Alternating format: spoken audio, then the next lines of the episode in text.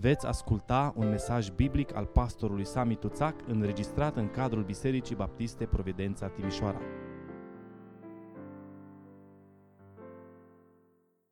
Deschidem Scriptura în 2 Tesaloniceni, capitolul 3. Citim în seara aceasta, începând cu versetul 1 și până la versetul 18. 2 Tesaloniceni, capitolul 3, de la versetul 1. Încolo, fraților, rugați-vă pentru noi ca cuvântul Domnului să se răspândească și să fie proslăvit cum este la voi și să fim izbăviți de oamenii nechipzuiți și răi, căci nu toți au credința. Credincios este Domnul, El va vă întări și vă va păzi de cel rău. Cu privire la voi, avem încredere în Domnul că faceți și veți face ce vă poruncim. Domnul să vă îndrepte inimile spre dragostea lui Dumnezeu și spre răbdarea lui Hristos. În numele Domnului nostru Isus Hristos vă poruncim, fraților, să vă depărtați de orice frate care trăiește în neorânduială și nu după învățăturile pe care le-ați primit de la noi. Voi înși vă știți ce trebuie să faceți ca să ne urmați. Căci noi n-am trăit în neorânduială între voi. N-am mâncat de pomană pâinea nimănui, ci lucrând și ostenindu-ne am muncit zi și noapte ca să nu fim povară nimănui dintre voi. Nu că n-am fi avut dreptul acesta, dar am vrut să vă dăm în noi înșine o pildă vrednică de urmat. Căci când eram la voi, vă spuneam lămurit. Cine nu vrea să lucreze, nici să nu mănânce. Auzim însă că unii dintre voi trăiesc în neorânduială, nu lucrează nimic, ci se țin de nimicuri. Îndemnăm pe oamenii aceștia și sfătuim în Domnul nostru Isus Hristos să-și mănânce pâinea lucrând în liniște. Voi, fraților, să nu osteniți în facerea binelui. Și dacă n-asculte cineva ce spunem noi în această epistolă, însemnați-vi-l și să nu aveți niciun fel de legături cu el, ca să-i fie rușine. Să nu-l socotiți ca pe un vrăjmaș, ci să-l mustrați ca pe un frate. Însuși Domnul păcii să vă dea totdeauna pacea în orice fel. Domnul să fie cu voi, cu toți. Urarea de sănătate este scrisă de, cu mâna mea, Pavel. Acesta este semnul în fiecare epistolă. Așa scriu eu. Harul Domnului nostru Isus Hristos să fie cu voi, cu toți. Amin. Vă rog să luați loc.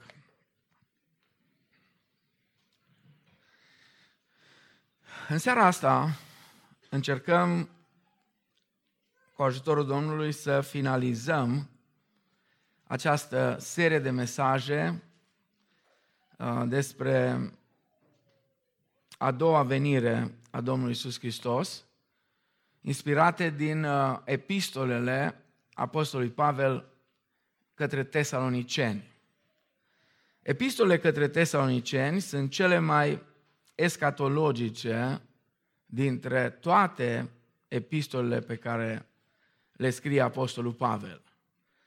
De fapt, dacă o să vă uitați cu atenție, Apostolul Pavel în cele două scrisori adresate tesalonicenilor ă, nu face altceva decât să dezvolte într-un fel sau să meargă pe același uh, program escatologic pe care Domnul Isus îl prezintă în discursul din Matei, capitolul 24 uh, și 25. Este cel mai amplu uh, discurs uh, escatologic care îl avem în Sfânta Scriptură.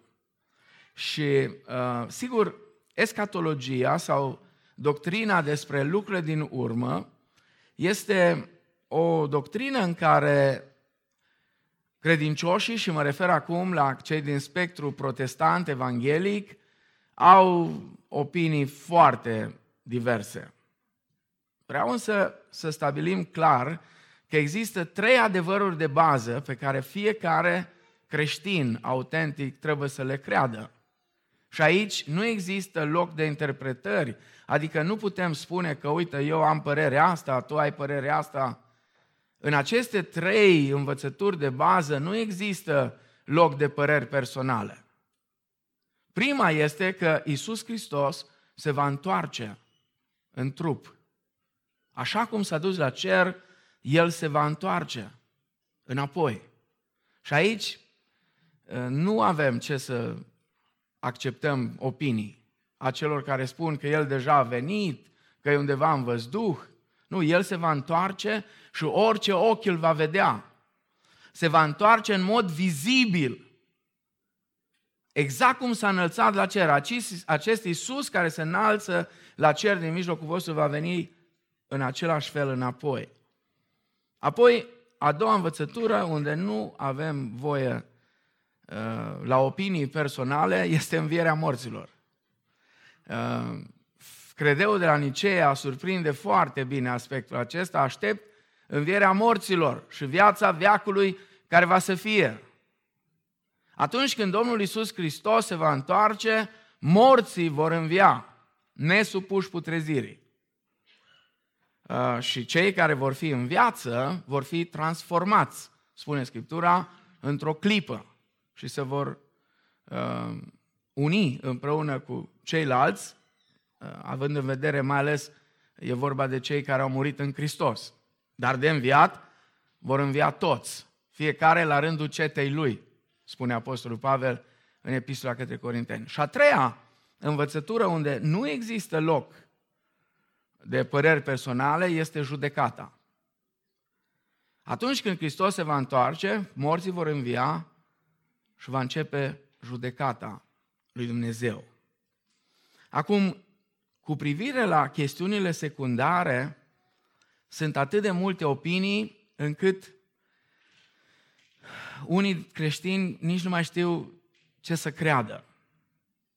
Pe de altă parte, când e vorba de escatologie, există două abordări. Eu le-am observat în biserică, în slujirea pastorală de mulți ani. Pe de o parte, este um, la unii un fel de escatofobie, se numește. Adică frica de chestiunile astea escatologice. Creștini care nici nu citesc Apocalipsa. Nu mă uit în Apocalipsa, oricum nu înțeleg ce e acolo. Sunt numai cai de nu știu ce fel, uh, numai urgii, numai lucruri. Uh, și alții spun, nu e important asta. E important uh, eu să fiu pregătit. E normal, deci despre asta e mesajul în seara asta, despre cum să fim pregătiți. Dar ca să fiu pregătit, trebuie să știu pentru ce mă pregătesc. Că dacă mă pregătesc, că vine Domnul și ia pe ăia care au baticul noaptea în cap și îi răpește la cer și după aia încep șapte ani de necaz, e simplu. Îmi cumpăr cinci baticuri și îmi leg nu numai la cap, și la picioare îmi leg baticuri și dorm așa noaptea ca să fiu pregătit să mă ia Domnul, să mă aibă de ce să mă agațe. Da? Asta, să știți că e bătaie și între ăia care poartă baticul așa sau așa. Că dacă îl porți așa, n-are Domnul cum să te agațe. Trebuie aici, în trei colțuri, numele Tatălui, al Fiului și al Duhului Sfânt, să te legi aici și să aibă de ce să te agațe. Uh, știu că zâmbiți, dar vă demonstrez că există mii și mii de oameni în România care cred prostiile astea. Și stau și se uită și ei cred că așa și s-ar putea să aibă o surpriză foarte mare. Apoi, există o altă abordare uh, pe care o numim escatomanie. Mania escatologiei. În fiecare tufiș, după fiecare frunză, ved tot felul de semne escatologice. Acum să vedeți cu asta cu coronavirusul, deși e o treabă foarte serioasă, uh, din câte văd, planurile uh, sunt foarte interesante și chiar vă încurajez să vă rugați ca Domnul să se îndure și să aibă milă de noi, Deja doctor Arafat a anunțat că toate întâlnirile mai mari de 1000 de persoane sunt interzise în România. Se poartă negocieri foarte dure la ora asta între guvern și liderii bisericii ortodoxe, că acolo e problema cea mai mare. uh, pentru închiderea lăcașurilor de cult, iar noi suntem foarte vulnerabili pentru că uh, tot felul de săli în care oamenii se adună, dacă se dă un singur semnal, o să spună că nu mai e voie uh, să ne întâlnim o vreme. Așa că uh, deja îmi dau seama că lucrurile, ați văzut ce se întâmplă în Italia, uh, bisericile uh, sunt închise în foarte multe zone și nu numai în Italia, și în alte țări deja. Uh, nu înțeleg exact tot mecanismul ăsta. Uh, deja în Iran au murit doi parlamentari, deja în Italia sunt oameni din conducere care au murit, care au fost afectați și uh, chestiunea asta se extinde. Uh, dar ăsta nu e motiv să creăm o întreagă panică uh, și uh, să facem, uh, eu știu, filme de groază cu privire la uh, această gripă. Însă mă uit și sunt unii care deja Uh, pentru că au această manie, au început cu tot felul de, de interpretări. Um, mai vreau doar ceva să spun, am spus deja data trecută, unul din lucrurile care desparte foarte mult pe creștini evanghelici este legat de timpul răpirii bisericii. Am încercat să vă arăt în Tesaloniceni că e foarte complicat să faci o doctrină întreagă și un, program complicat dintr-un singur verset. E foarte complicat. Pentru că cuvântul acesta, răpire, apare doar în 1 Tesaloniceni, capitolul 4. Iar tema strângerii noastre la oaltă, pentru că uh, aceasta este expresia cel mai des folosită, strângerea noastră la oaltă împreună cu El, amintită și uh, de Domnul Isus în Matei și de Pavel în Tesaloniceni și în cartea Apocalipsa, este o temă uh, deosebit de importantă, dar întotdeauna este legată de arătarea Domnului nostru Isus Hristos. Um, există abordările acestea, nu, nu vreau să, să intru în detalii, uh, unii uh, se numesc pretribulaționiști pentru că ei cred că răpirea va fi înainte de necazul cel mare, alții se numesc mid-tribulaționiști, Uh, pentru că ei cred că răpirea va fi la mijlocul necazului, alții post-tribulaționiști, că răpirea va fi după necazul cel mare. Um, mai ales în spectru evanghelic de la noi, în zona penticostală mai ales, dar și în zona baptistă, în multe grupuri, uh, adepții interpretărilor dispensaționaliste cu privire la Scriptură, văd această uh, răpire înainte de a începe necazul.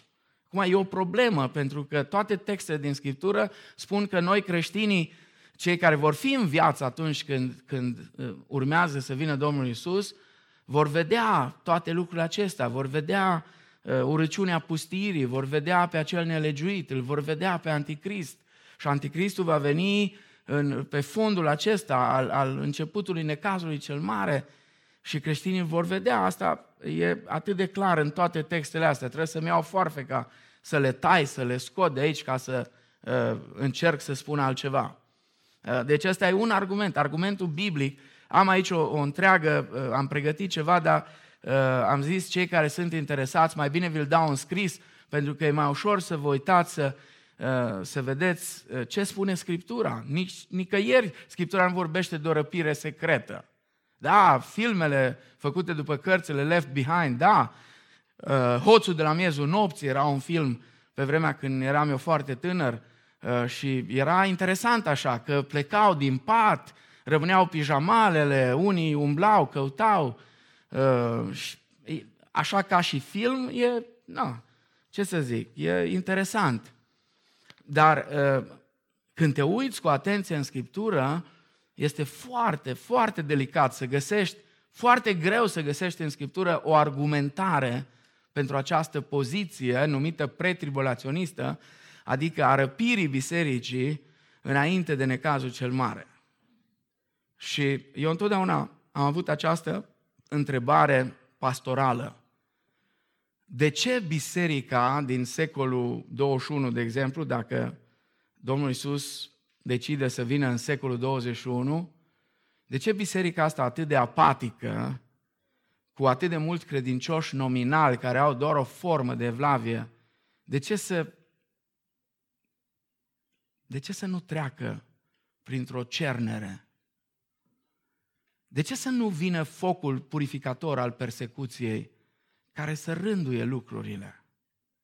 Și toți aceia care sunt numai de formă, să se ducă să-și vadă de treabă. Și să lase pe cei care sunt gata să meargă cu Domnul până la capăt. Așa cum spune Scriptura, fi credincios până la moarte și îți voi da cununa vieții. Um, doar două lucruri mai vreau să spun și mergem pe text mai departe.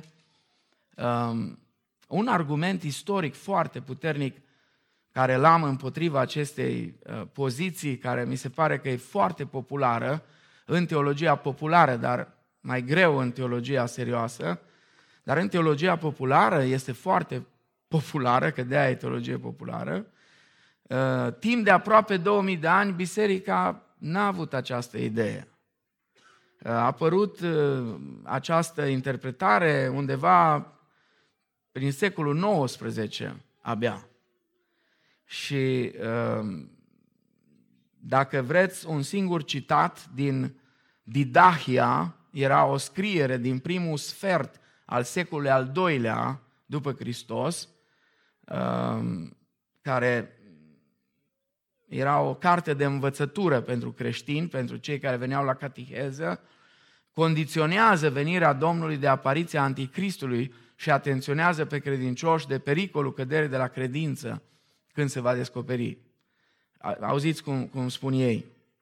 Atunci va apărea înșelătorul lumii, ca Fiul lui Dumnezeu, și va face semne și minuni.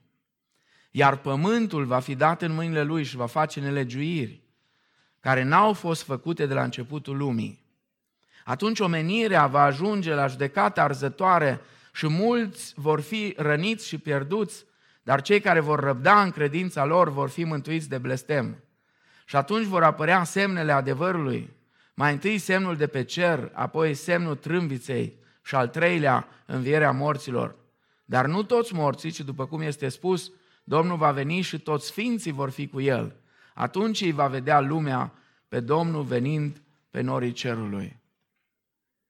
Și sunt alte um, scrieri. Uh, Justin Martiru uh, spune de asemenea, în dialogul său cu evreul Trifon, el va veni din cer cu glorie când omul apostaziei, care vorbește împotriva celui prea înalt, va îndrăzni să facă fapte nedrepte pe pământ împotriva noastră a creștinilor.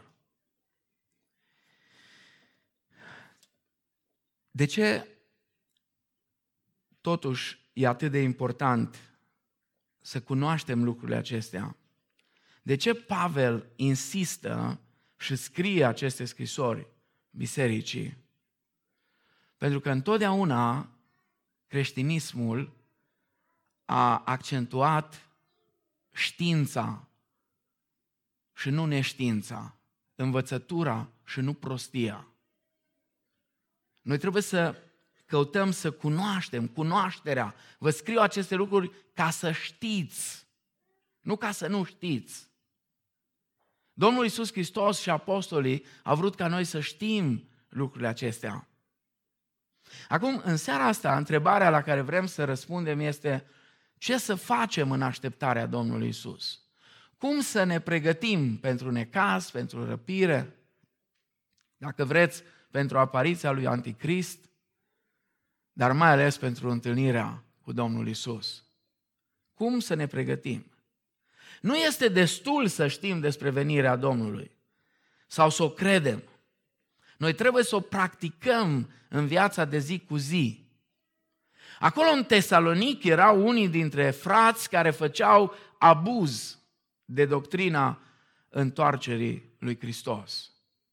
Au adus unii dintre ei învățături false acolo, iar alții făceau abuz prin modul lor de trai. Așa că Apostolul Pavel, în finalul acestei scrisori, le scrie și le dă trei sfaturi practice. Și aceste sfaturi sunt nu doar pentru ei, ci și pentru noi. În primul rând, în așteptarea Domnului Isus, să ne rugăm și să fim răbdători. Zice, încolo, fraților, rugați-vă pentru noi. Ca cuvântul Domnului să se răspândească și să fie, pros, să fie proslăvit cum este la voi. Este o putere nemaipomenită pe care credinciosul o are în rugăciune.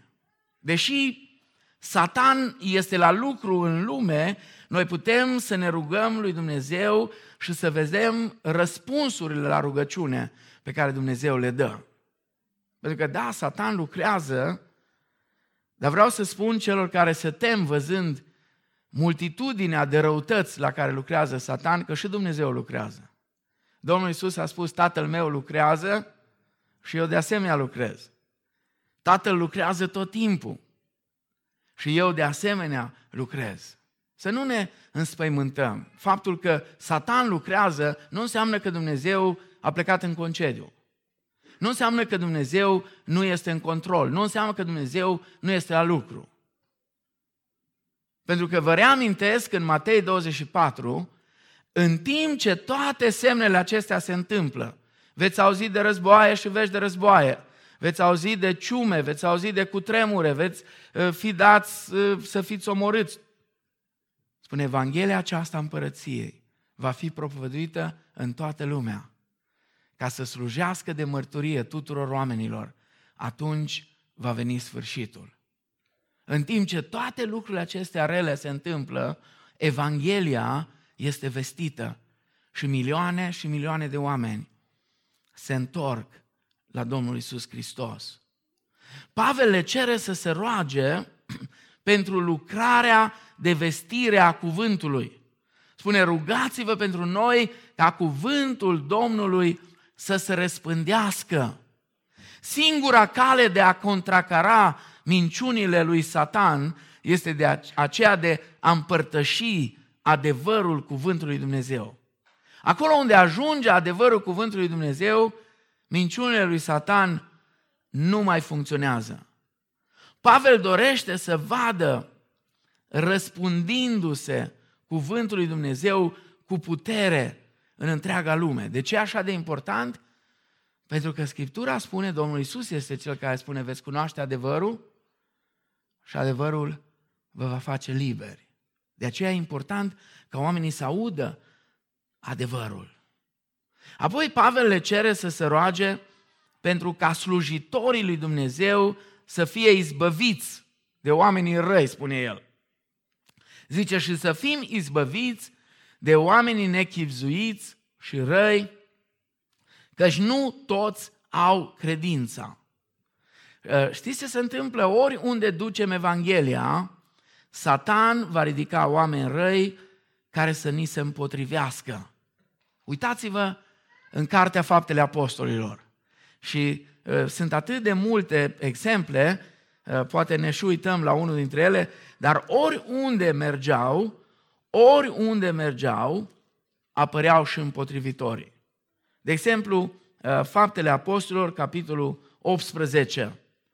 Și după aceea, Pavel a plecat din Atena, s-a dus la Corint, acolo a găsit pe un iudeu, vorbea în sinagogă și versetul 6, fiindcă iudeii îi se împotriveau și îl bajocoreau. Și apoi mai departe, dacă o să vă uitați, o să vedeți pe când era uh, Galion, cârmăitor al, al Ahaiei, iudeii s-au ridicat cu un gând împotriva lui Pavel și l-au dus înaintea scaunului de judecată și au zis, omul acesta ațâță pe oameni să se închine lui Dumnezeu într-un, uh, într-un fel care este împotriva legii.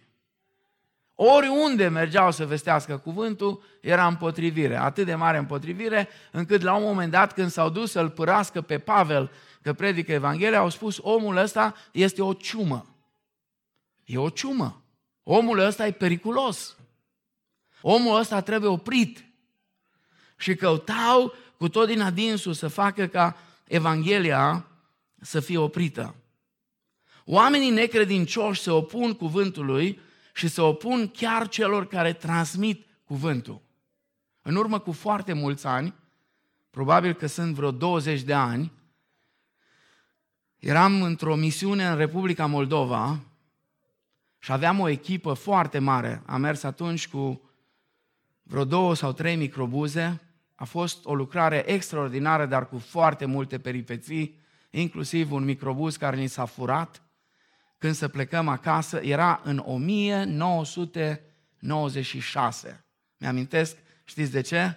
Că era între cele două tururi de alegeri. Atunci domnul profesor Constantinescu a fost ales președinte. Fuseseră alegerile, noi am plecat a doua zi și ne-am întors în sâmbătă dinaintea celui de-al doilea tur. Țin minte asta. Și aveam o evangelizare într-un sat unde nu era biserică. Era un sat unde aveau cea mai mare biserică, ă, clădire de biserică ortodoxă, din vreo localitate rurală din toată Moldova.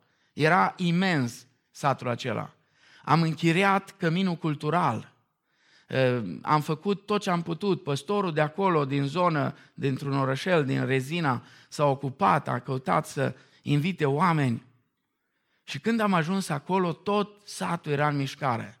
Preotul era îmbrăcat în blugi, cu o geacă pe el, așa, cu o barbă, ziceai că e rocker din ăla nervos, am bătat pe unii de acolo din sat și uh, au venit împotriva noastră.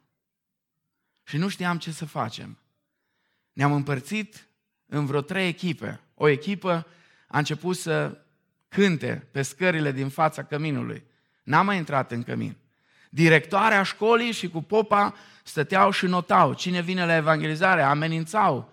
Copiii săraci voiau să vină, mulți. Nu-i lăsau să vină.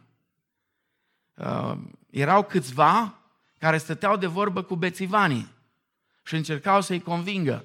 Nu vă spun că până la urmă bețivanii au vrut să-l bată pe popa, pentru că și-au dat seama că ceva nu e în regulă. Dar să știți că și Dumnezeu lucrează. Am avut acolo o experiență la care nu i-am găsit explicația niciodată. Eu eram într-unul din microbuze și eram la volan. Și la un moment dat, când am întors capul, m-am trezit că lângă mine era un om îmbrăcat într-o haină de piele, cu o șapcă din aia tip Lenin pe cap. Mi-am dat seama că e din ceva servicii. Am lăsat geamul jos și mi-a spus, bună seara, sunt colonel nu știu cum, sunt aici să vă asigur protecția. Știu că aveți uh, aprobare pentru evangelizare și așa. Nu o să vi se întâmple nimic.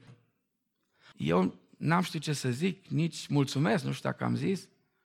Și până m-am întors, nu știu după ce, nu l-am mai văzut. Și nu l-am mai văzut deloc acolo. Nu l-am mai văzut. Nu știu nici astăzi dacă omul ăla N-a fost Isus însuși acolo la geamul ăla. Habar n-am cine a fost. Habar n-am cine l-a trimis. Habar n-am ce a căutat acolo. Dar tot ce știu este că am, n-am reușit să facem ce am vrut noi, am reușit să facem mai mult decât ne-am propus. Pentru că în urma acelor incidente, în satul acela s-a plantat o biserică. Probabil că dacă ne-am fi dus și tot era liniște, Mergeam, lumea credea că am dat și noi un spectacol, plecau acasă și cu asta totul se încheia. Dar discuțiile acelea de la om la om, n-a fost 5 minute, au fost vreo 3 ceasuri. Discuțiile acelea, atitudinea noastră, cântarea tinerilor, tot ceea ce s-a întâmplat acolo, a făcut ca oamenii aceia să înțeleagă mesajul Evangheliei Domnului Isus Hristos. Acum, ce poți să faci atunci când unii batjocoresc lucrarea? Nu-i batjocori. Dacă sunt oameni care batjocoresc lucrarea, nu îi batjocori. Roagă-te pentru ei. Deși sunt unii oameni care sunt răi și necredincioși, necredincioși, Domnul este credincios, spune versetul 3. Credincios este Domnul. El vă va întări și vă va păzi de cel rău. ne putem încrede în El, pentru că El este credincios.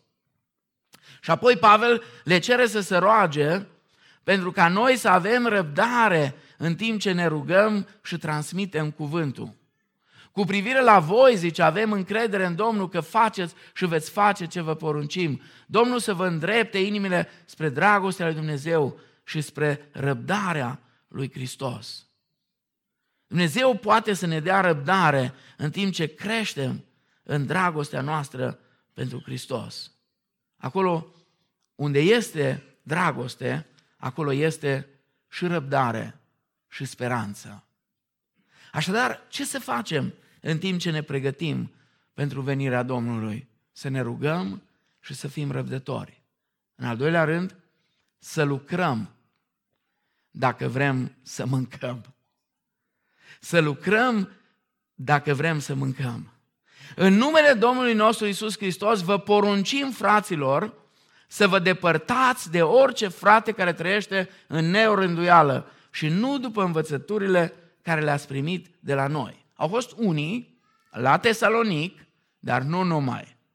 Istoria este plină de astfel de exemple. Unii care au aplicat greșit învățătura despre venirea Domnului Isus. Dacă Domnul se întoarce curând, atunci trebuie să-L așteptăm, au spus ei. Și așa este. Trebuie să-L așteptăm. Dar ce au făcut ei? Păi și-au lăsat slujbele și n-au mai muncit. Hai să nu mai muncim, au spus unii dintre ei. Ce rost are? De-a lungul secolelor au fost mulți care s-au urcat pe munți în haine albe să-L aștepte pe Domnul. Și s-au coborât de acolo rușinați. Așteptarea nu este una pasivă, ci este una activă. Petru spune, așteptând și grăbind venirea Domnului. Așteptând și grăbind venirea Domnului. Iar Martin Luther spunea, dacă ști sigur că mâine vine Domnul, eu astăzi mi-aș sădi pomișorul meu. Totdeauna mi-a plăcut asta. Dacă aș ști că mâine vine Domnul, astăzi mi-aș sădi pomișorul meu. Ce spune Pavel în versetul 6? Le spune să se îndepărteze de cei leneși, ca aceștia să fie rușinați și să se îndrepte. Sigur, cei credincioși trebuie să-i trateze ca pe frați, dar nu trebuie să le accepte păcatul. Și Pavel le arată exemplul său. Uh, exemplu despre care vorbește și în 1 Tesaloniceni, uh, capitolul 2, uh, versetul 9.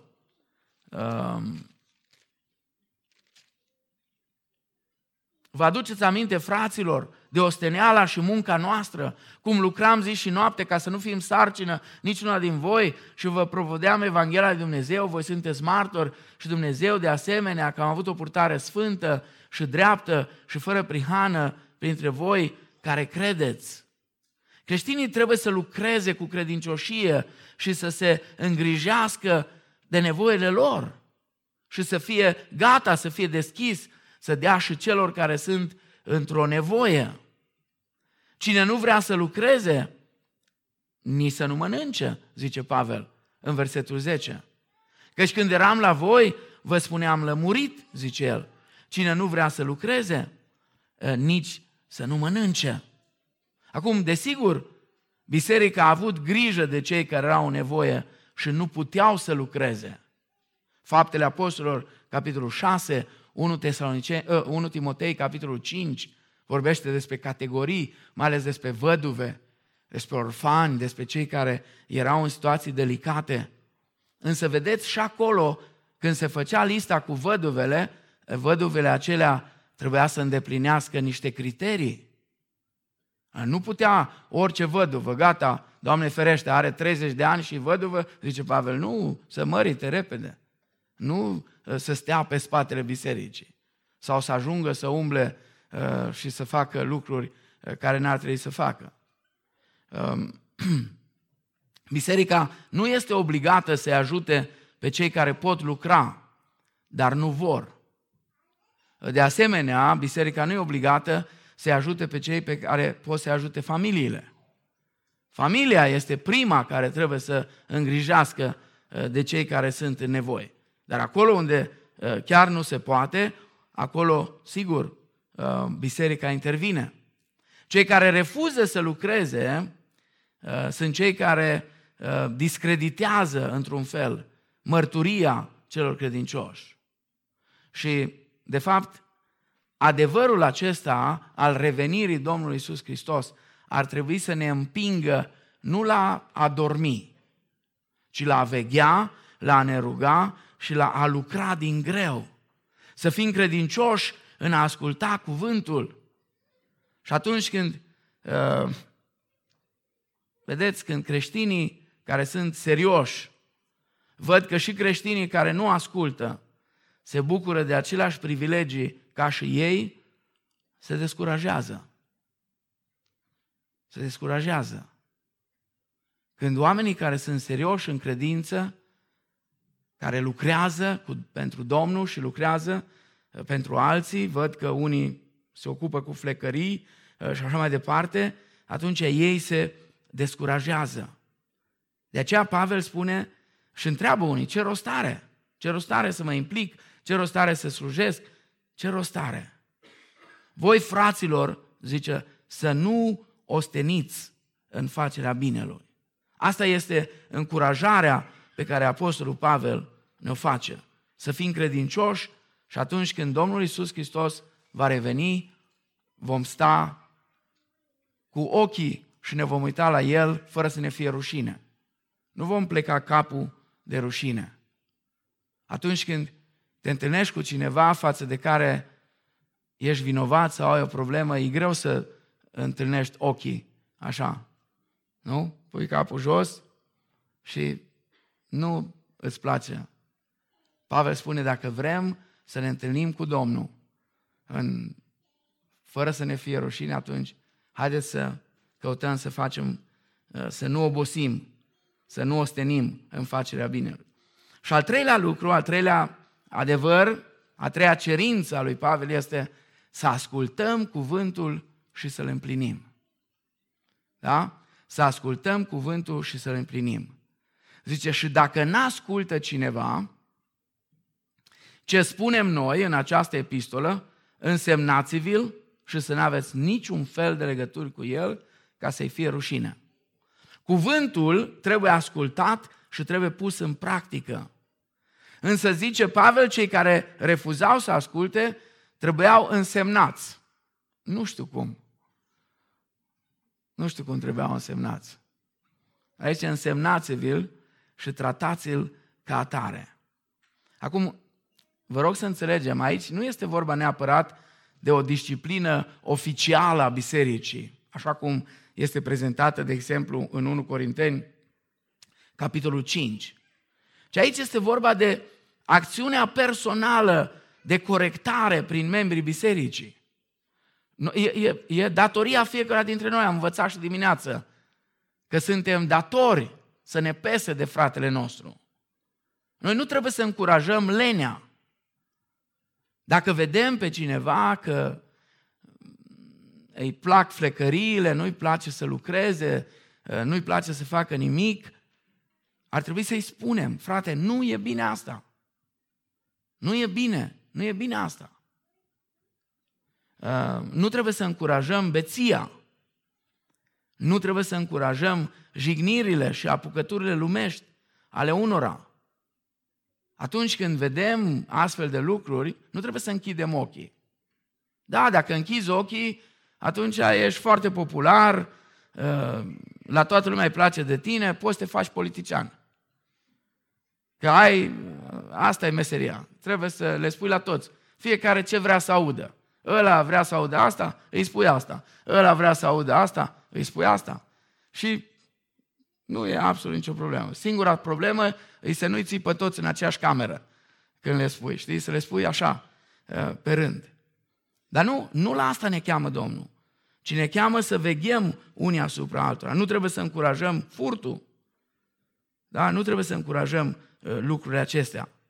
Dacă fiecare creștin ar asculta de cuvântul lui Dumnezeu, atunci biserica ar fi mai sfântă, ar fi mai bucuroasă, ar fi mai eficientă, ar fi mai rugativă.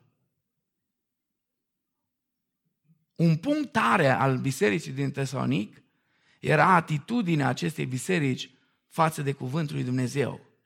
Ei au auzit cuvântul și l-au împărtășit cu alții, spune în 1 Tesaloniceni, capitolul 1, versetele 5 și 6. Zice Pavel, cuvântul Domnului a răsunat de la voi în toată haia. Și e o, e o expresie acolo, a răsunat, e ca și un clopoțel care sună, ca un clopot. Așa a răsunat mărturia despre Domnul Isus Hristos. A auzit cuvântul și l-au împărtășit cu alții. Sigur, au fost unii care nu l-au ascultat. Iar dovada neascultării era văzută în felul în care trăiau. Și viața lor era o rușine pentru biserică. Chemarea noastră este nu doar să ascultăm cuvântul, ci și să-l împlinim. Apostolul Iacov spune în Iacov, capitolul 1, versetul 22, începând, fraților, fiți împlinitori ai cuvântului, nu numai ascultători, înșelându-vă singuri. Că cel ce aude cuvântul și nu îl împlinește cu fapta, este ca și când un om se uită într-o oglindă și vede că e murdar pe față, dar uită îndată cum era. Acum, este bine să cunoaștem lucrurile acestea. Este bine să ne informăm. Este bine să învățăm din Cuvântul lui Dumnezeu și să cunoaștem învățăturile și doctrinele sănătoase. Dar deși este bine, nu este suficient. Vreau să vă dau un exemplu care, sigur, n-a făcut cinste în vremea aceea creștinilor. În vremea controversei rasiale din America, în Alabama, în Birmingham, Alabama, era un restaurant celebru. Toată lumea spunea că e un restaurant creștin. Și aveau o pancartă din asta, cum îi zice, reclamă, o reclamă mare pusă, se vedea și dacă veneai cu mașina de pe autostradă, vedeai. Isus vine iarăși. Era foarte frumos. Dar când ajungeai la intrare, era o reclamă mai mică pe care scria ne rezervăm dreptul să refuzăm oricui servirea. Adică era un fel politically corect de a spune dacă ai sta prea mult la soare, uh, nu veni în restaurantul nostru. Nu pot să spun că îl aștept pe Domnul cu adevărat dacă viața mea nu demonstrează asta. Dacă nu petrec timp în rugăciune, pentru ca cuvântul lui Dumnezeu să fie vestit, pentru ca slujitorii Domnului, cei care merg și propovăduiesc cuvântul și împărtășesc cuvântul cu alții, să fie ocrotiți și să aibă binecuvântarea lui Dumnezeu în slujirea lor, dacă nu îmi văd de treabă și nu lucrez, dacă nu ascult cuvântul și nu-l împlinesc, pot să știu multe lucruri. Dar lucrurile acestea s-ar putea să nu-mi folosească la nimic. Da, învățătura este foarte bună. Și noi avem nevoie de învățătură, fără învățătură bună ne rătăcim. Dar dacă suntem doar adepții unor învățături sănătoase, fără ca să se vadă asta într-o viață sănătoasă, undeva e o problemă. Învățătura sănătoasă cu siguranță ne va determina la o trăire sănătoasă, la o umblare sănătoasă cu Domnul, la o trăire în rugăciune, la o trăire în apropiere de Domnul, de ceilalți frați și surori, de corectare a celor care nu trăiesc în rânduială cum spunea Scriptura, de ridicare a celor care sunt căzuți, de încurajare a celor care sunt descurajați, de vestire a Evangheliei Domnului Isus Hristos celor care nu-L cunosc pe El. Pavel le urează în încheiere și zice, însuși Domnul păcii să vă dea totdeauna pacea în orice fel. Domnul să fie cu voi, cu toți. Și apoi zice, Harul Domnului nostru Isus Hristos să fie cu voi. Pace și har. Acesta este salutul cu care Apostolul Pavel încheie. Noi putem avea pace în inimile noastre dacă ne predăm lui Hristos, dacă credem în promisiunile Lui, dacă așteptăm cu adevărat venirea Lui și dacă suntem gata să-L slujim pe El în timp ce-L așteptăm. Nu într-o așteptare pasivă, ci într-o așteptare activă, așteptând și grăbind venirea Domnului. Iar n-ai cum să grăbești venirea Domnului fără ca să mergi și să duci Evanghelia la cât mai mulți. Pentru că nu uitați, cel mai important semn al revenirii lui Hristos este acesta, Evanghelia, aceasta împărăției, va fi propovădită în toată lumea, ca să slujească de mărturie tuturor oamenilor, atunci va veni sfârșitul. Vrei să vină Domnul? Nu e suficient să spui, aș vrea să zbor. Da? Aș vrea să zbor. Serios. Totdeauna mi-a plăcut de ăștia care au spus, abia aștept să mă întâlnesc cu Domnul. Nu vorbi prostii, că nu știi ce spui. Că primul lucru când te întâlnești cu Domnul urmează judecata. Ține minte asta. Primul lucru. Judecata începe de la casa lui Dumnezeu. Aș vrea să mă întâlnesc cu Domnul. Aș vrea să fiu pregătit să mă întâlnesc cu Domnul. Amin? Sigur că vreau să mă întâlnesc, dar aș vrea să mă întâlnesc pregătit. Pentru că una e să mă întâlnesc cu El și să-mi ridic ochii și să nu mai pot de bucurie și alta e să stau uh, pe acolo, știi, uh, să vezi, Doamne, că nu sunt chiar ok. De aceea aș vrea să fiu pregătit să mă întâlnesc cu Domnul. Doamne, ajută-ne la asta. Amin.